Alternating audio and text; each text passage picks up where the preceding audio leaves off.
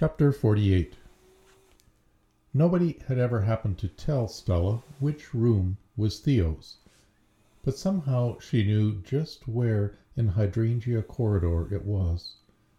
She found his room, number 74, almost without conscious thought. It seemed that one moment she was sitting beside Thelma in Corridor Park, and the next she was facing Theo's closed door. The walls of Hydrangea Corridor stood sponge dabbed white and blue from floor to ceiling, the same pale blue as his favorite cardigan, and the same blue as his eyes. Stella touched the family photographs taped to his door, although she was too worried to focus properly, and her eyes couldn't make out the individual figures pictured there. He was in his room, surely. Where else would he be? Nowhere else. He would be in his room, tired out after a last night's walk. She didn't knock. She opened the door slowly, so as not to wake him if he was asleep. She stepped inside. Room 74 of Hydrangea Corridor was laid out much the same as her own bed, nightstand, chest of drawers. Like Stella, Theo did not appear to have a television. As in Stella's room, the door to the washroom was to the left of the door to the corridor. He would be in his washroom, she thought. She would not call out to him. She wouldn't hurry him. She would wait. She stood near the door, thinking. A man's room smells like his hair. She'd forgotten that about Min. It was a smell somewhere between soap and skin. Her lodger's room had been the same. She shivered at the memory of that younger man, of a love which had no place here, and pushed all thought of her lodger aside and away. She heard no sound from inside Theo's washroom, no splash from the sink, no hiss from the taps or the toilet. She held out hope for several minutes before she gave in and had admitted to herself that Theo wasn't in the washroom after all. She turned to leave his room to look elsewhere, but then stopped in her tracks. She knew what she had to do. With slow steps, she moved to the closet next to his dresser. She was not intruding out of curiosity, she told herself. I'm his friend. I need to know. She opened the closet door. Inside, where she feared to find an empty clothes rail and all his things gone, she saw his cardigans hanging, buttoned up to the neck. Beside them, well ordered, his trousers and shirts. On the floor, beneath these, four pairs of lace up shoes were arranged in a row, along with the sort of slippers that Stella associated with Min's striped pajamas. She closed the closet door. She didn't need to see inside his dresser drawers. She would not take the time, having reassured herself that he still occupied his room in Hydrangea Corridor she ought to have felt a lightening of her heart. But she did not. Chapter 49 Without any better idea of how to locate Theo, Stella decided to look for him by roaming the way he liked to roam, up and down the corridors. She was glad of the lace up shoes Mad Cassandra had given her not long before, and blessed her again for the gift throughout Fairmount's corridors blue hydrangea, orange painted chrysanthemum, pink carnation, soft lavender, and a long dreamy green fern where the Greek chorus lived. It occurred to her as she marched and ticked off the colors to herself that Theo might be walking at odds with her. He could be just behind her or a little ways ahead having turned a corner without knowing she was near. Perhaps she was paying for the perfect synchronicity they had enjoyed among the cherry blossoms the evening before with a disharmony that would last exactly as long as their time together. If that was the case, the universe would realign itself by late afternoon, and she might see him at supper. She soldiered on through the corridors until she found herself, for the third time, at Fairmount's front door. The chairs in the little foyer near the door were empty, and outside the door no cars were pulled up to the walk. There was just the box hedge leading outwards from the door, the arching black topped drive, and the swath of green lawn edged with dying daffodils. Above, the sky was grey and cool in aspect. She had looked out so often, standing here before the glass door, and never before had she seen much further than the box hedge.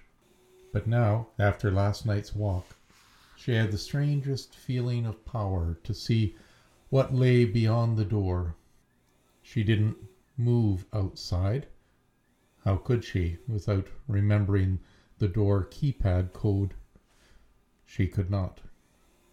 But now, in fantasy, it seemed to her that she rose upwards out of her spot inside the door. There was no sensation of flying or floating, nothing so fanciful as that. Without willing it, and without fighting it, she simply rose upwards, through the ceiling, through the roof, up into the air above Fairmount. And there she slowed in her ascent, the better to search for Theo. From this vantage, she looked down at Fairmount Manor's roof, its arching driveway and fringe of daffodils. Then still rising, she saw the length of Fairmount Road where it cut one block from the next. Two streets spanned the neighborhood below her. Four. Sidewalks were limned with frilly pink and white blossoming trees, the cherry trees she and Theo had walked beneath the night before. There stood the same houses, almost as neatly seated as a row of pansies when viewed from above. She rose and rose again, unafraid, but awed by the scale of the world outside Fairmount Manor. She rose, and as she did, she stared everywhere, among the shops, in the schoolyards, her eyes tracing the long gray ribbons of the sidewalks. But she didn't see Theo at all. All in one heartbeat she came back to the earth. It quite took the breath out of her. She stood and stared through the glass, one hand on the keypad, one hand on the door to steady herself. I'm sorry, a voice spoke behind her, the warden's voice. I really can't give you the key code exit number, Mrs. Ryman. Stella removed her hand from the glass. She turned and faced Mrs. Perdita Warren. The director of Fairmount Manor stood at the place where the corridor intersected the front hall. Mrs. Warren shook her head. I'm very sorry indeed to have to keep you in. I can't expect you to understand. It must be very frustrating for you. Over the urgent pounding of her heart, Stella said, But I do understand. She blinked back tears. You can't give me the number because you're worried I'll get lost. Yes. Mrs. Warren looked taken aback. You're worried I'll wander away and you won't be able to find me, Stella said. That's right. I'm so glad you see it that way.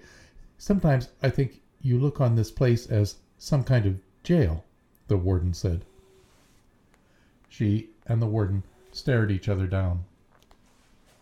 As they did so, Stella became aware of an anomaly in the periphery of her vision. Dropping her gaze, she glanced at the younger woman's shoes. Mrs. Perdita Warren must have dressed in a hurry in the dark. The warden turned and walked away, one foot after the other, in their odd shoes, one blue and one black. There was one more place to visit, but to do so, Stella had to break a terrible oath. For rebellious and even cynical reasons, she had sworn never to set foot in the activities hall.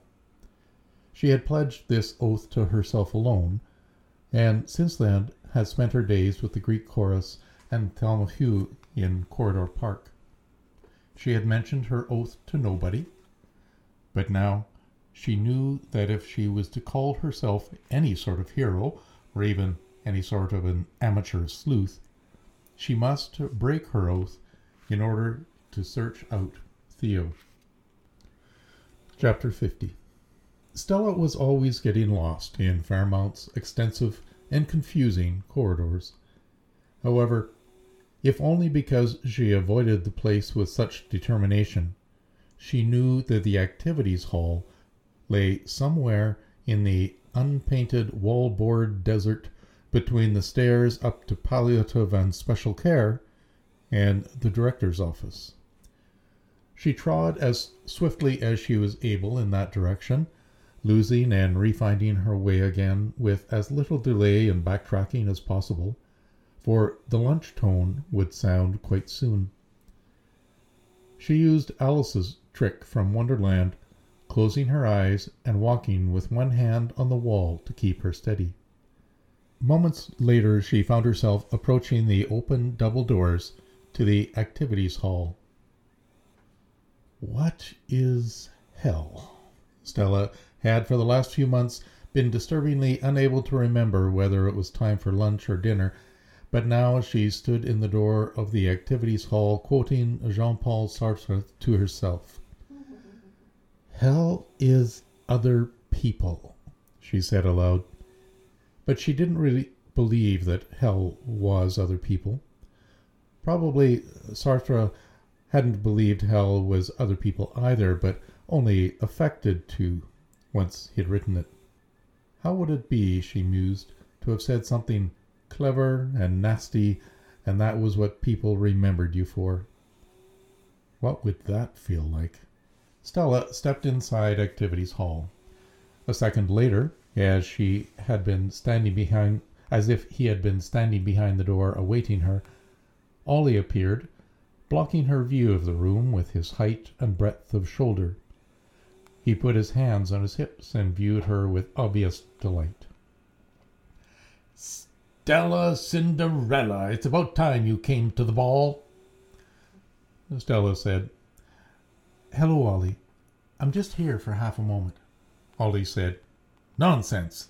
What else have you got to do aside from making my day just by showing up? Stella Bestseller, my favorite Fairmount resident. Stella couldn't hide her smile.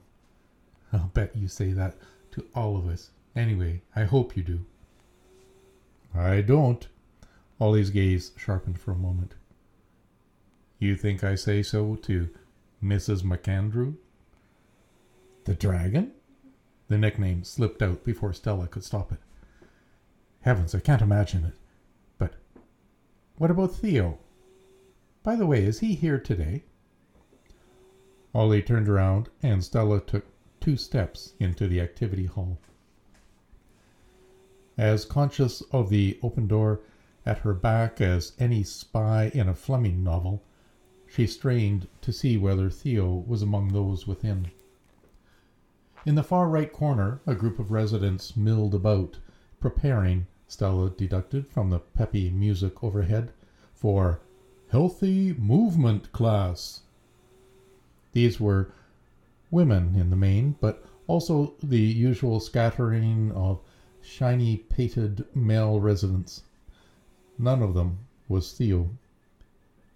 She looked to the opposite corner, where a small group gathered around a television showing a Bob Vila home improvement video.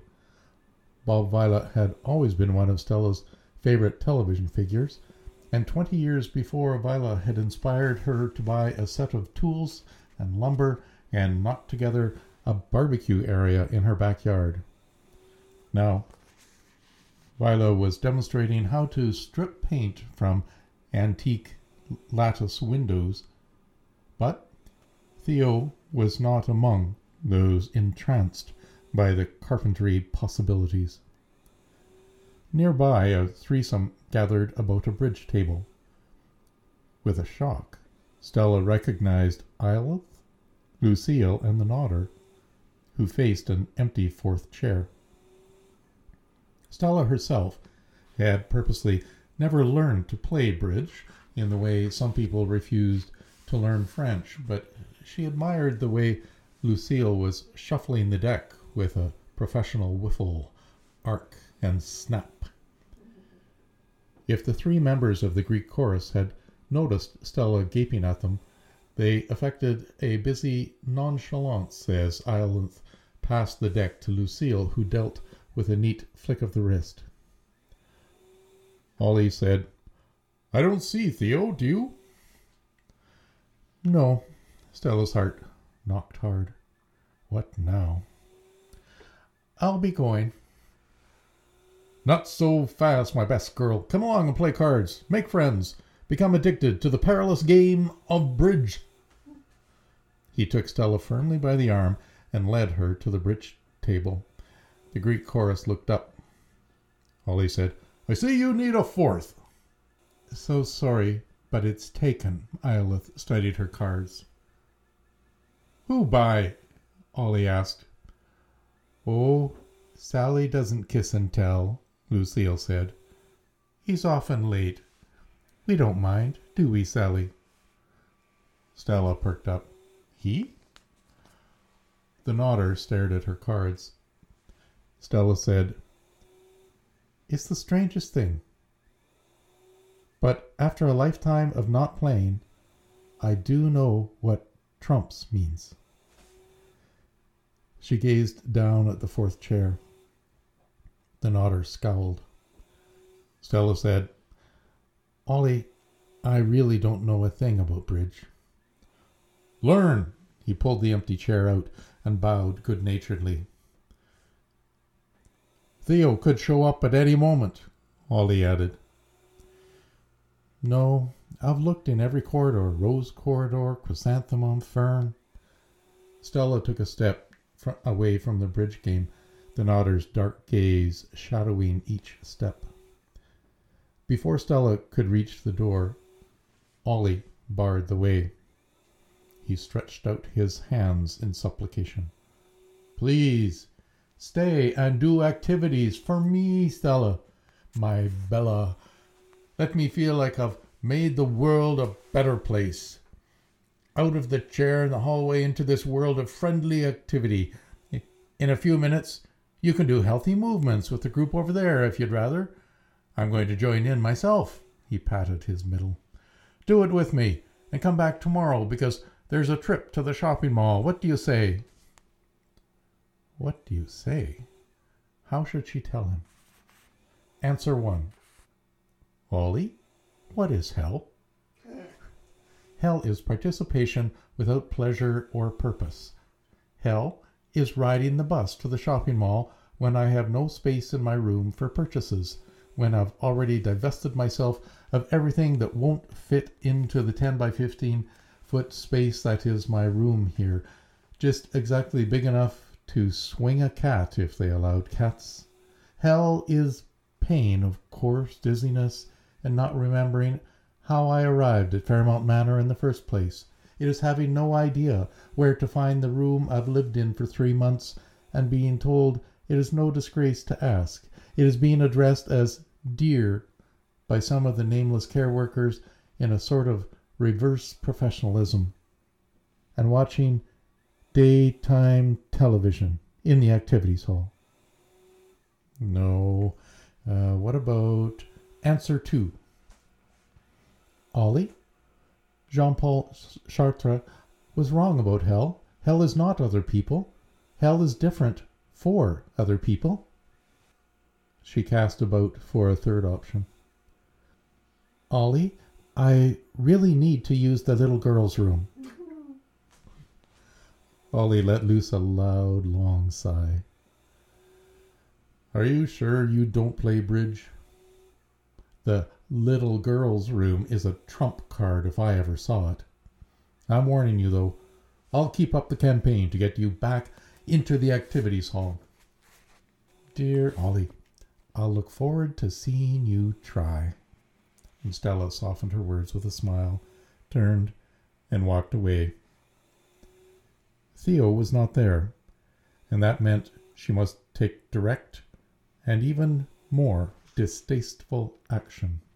Chapter 51 Stella made her way toward the warden's office. She determined to ask Mrs. Warren straight out for Theo's whereabouts. Until this moment, she had been set on tracking him herself. But lunch was over, with nary a sign of him. Pride must not be ashamed to bow to friendship. Jaw set, she approached the warden's secretary's desk. It was empty, as it had been for weeks since the previous secretary had left. Stella identified this, now that she was looking for it, as another Fairmount Manor austerity measure, along with the cheap new dining room furnishings. But that was a worry for a different moment. Stella stepped up to the warden's office. Before she could knock, the door opened in her face and Reliza emerged, moving quickly. As the young care worker approached, Stella saw no softening of the eye, no sympathetic tilt of her shining head. Reliza, so full of love, the one of all the staff who had sat with Stella well, she thought she was dying upstairs. Brushed by her and then turned back to face someone inside the director's office. Reliza was saying softly, And I never will. She turned on her heel and left the office. Stella stared after her. She had never imagined that Reliza could behave so rudely. However, the greater revelation was still to come, for Stella discovered the source of Reliza's coldness. Dr. Terry stood in the doorway of the director's office, blinking handsomely in a gray suit. Both fists were thrust deep inside his pockets. His sunny yellow tie hung below a gloomy gaze. To Stella he said, Go on in, Mrs. Ryman. You can wait for Mrs. Warren inside. I'm sure that will be all right. He wandered off, and Stella, frowning after him, moved into the director's office. Reliza had said, And I never will. Never will what? There were so many things that a girl like Reliza would never do, but if Stella was any judge of character, the doctor would never in a million years suggest she do them. Brooding, Stella stood waiting for the warden beside the director's untidy desk. Without meaning to, she began reading the items strewn about on top. All the folders looked similar with their buff covers. The only difference among them was the way they were labeled, one with the title Expense Claims two called Menu Plans. She saw timetables heaped upon staffing schedules, and there was a folder reading Doctor's Reports. She flipped that folder open. The first thing she saw at the top of the page was Theo's name. She dropped it like a hot pan and lost sight of it among the scattered papers on the warden's desk. There was no time to go through them. It would be just like the warden to walk in, while Stella wanted nothing but privacy to go through these administrative lists and ledgers, of which not one was meant for a resident's perusal. She only wanted Theo's doctor's report. But the hell with it. She was not about to give the warden another opportunity to catch her breaking the rules. She gathered up the mass of papers from the desk and made for the office door. Chapter 52 Stella traveled the long way round through the corridors towards her own room 34. Her arms were full of papers that she had gathered up willy nilly from the warden's desk. Menus, ledger pages, Theo's doctor's report, all jumbled up together. She held the papers to her chest in the way that a person holds hope there. Somebody in authority would see her sooner or later. Ollie with his trolley, or Cheryl with her enigmatic smile. They would catch her with her arms full of the director's papers. She could not, after all, take the papers to her own room, for she did not fancy the thought of somebody, Mrs. Perdita Warren herself perhaps, banging through the unlocked door to room 34 and finding Stella, as had happened in the recent poison pen affair, in flagrante. She didn't think her system could tolerate another surprise attack like the one that had so recently revealed her to the warden holding a sheaf of pilfered letters in her lap. No, Stella needed to sit down and be alone with her agitated heart and clouded sight. The ideal place for this would have been at her own kitchen table in her own house. She would sit in the captain's chair where she marked her students' papers, drank her tea, and read thousands of books. But the chair was gone. The Sally Ann had been delighted to take it and she had sold her home months ago. Now somebody else had the option of sitting reading by the kitchen window with the curling wisteria tendrils just outside casting dancing shadows on the page. So Stella, who had no desire at that particular moment in time to bend at the knees and get down on all fours, found herself bereft of all other options. As quickly as she could, she made her way to Daffodil Corridor and sidled into the storage room across from the staff room. There stood the art table with its floor length green plastic tablecloth. She dropped the papers she had taken from the director's desk onto the floor. With help from the tablecloth, she almost dragged the tablecloth onto the floor and had to straighten it again. She got herself down onto hands and knees Pushing the papers ahead of her, she followed them under the table. Not since her early morning ramble through the halls, when Mad Cassandra had led her to the treasures of past residence in the effects closet, had Stella felt so stiff, elderly, and sore. She shifted herself around, trying to bend her legs the way she had the last time she'd crawled into the table but her knees no longer wanted to fold that way.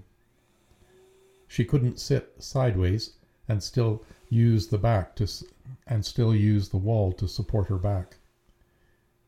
She couldn't put her legs out in front of her or her shoes would be visible to all who passed the open door of the storage closet, protruding from under the tablecloth like the striped stocking feet of the Wicked Witch of the East. In the end, the best she could manage was to bend her knees in front of her. This was by no means an ideal position, and she felt confined by her own physicality. Take heart, Stella told herself. At least you're alone with your own physicality. Blessedly, thankfully, solitary. She flipped through the folders and loose pages in her lap, looking for the doctor's report.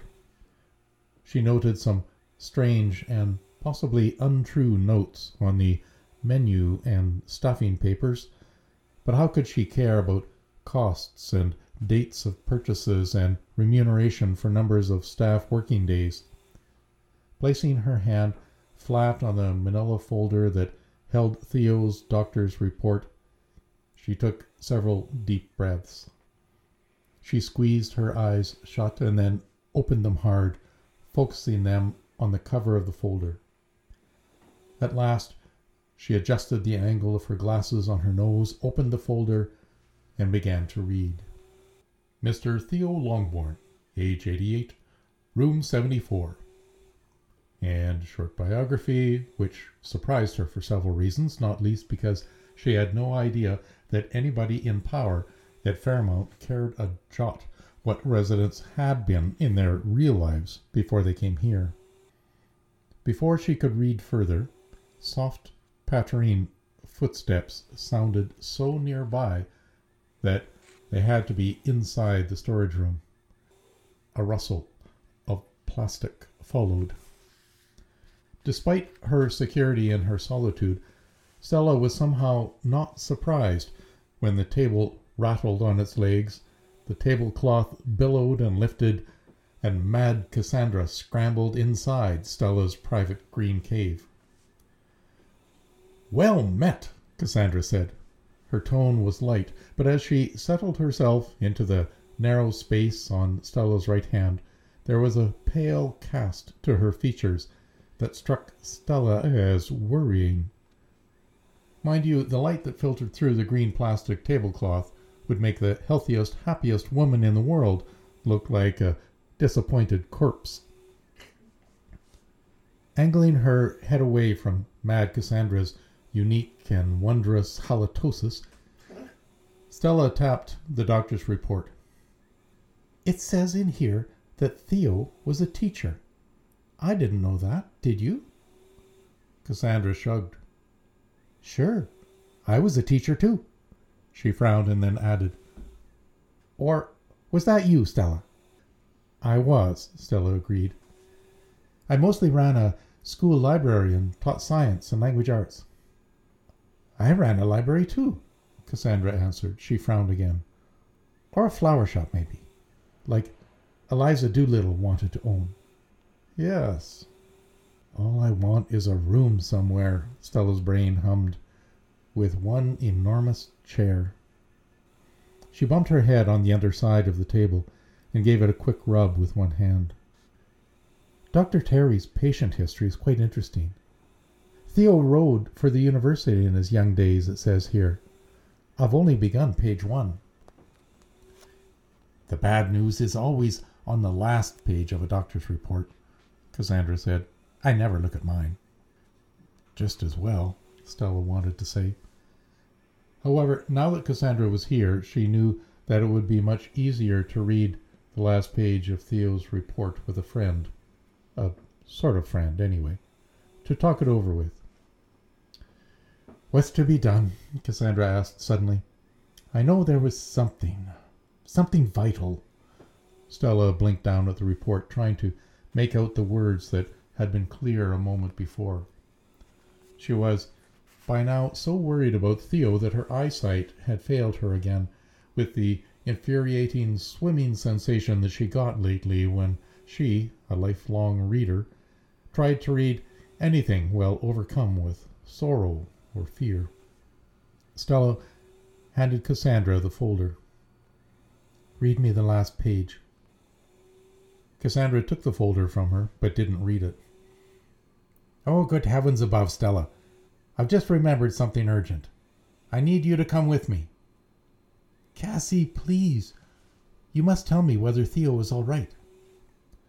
Mad Cassandra huffed, held up the doctor's report, and appeared to take in the page with one glass. Theo Longbourn went outside without permission and he was hit by a car but not killed. Stella gaped. Are you sure? Is he conscious? Does it say for certain that he's safe? Are any of us? Look, I've read your stupid paper. Cassandra dropped the folder onto the floor, used her knobby bare toes to push the folder under the table. Stella, just about at the end of her rope with worry for Theo, pulled herself free and uh, was about to tell Cassandra, crazy or not, a thing or two, when she saw the tears in the other woman's eyes. It's important. Please come. You're needed, Stella. Stella had seen Mad Cassandra laughing, furious, incoherent, but she had never before seen her in such distress as this. She allowed Cassandra to take hold of her arm in a pincher grasp, hurrying them up out of the storage room and into Daffodil Corridor. She opened the door opposite Stella's, and the two women passed through into Mrs. MacAndrew's room. Stella stood at Mad Cassandra's side by the grand MacAndrew mahogany bed. Mrs. MacAndrew, the dragon, lay quite still, her head on a cut-work pillow, her silk brocade coverlet pulled up to her chin.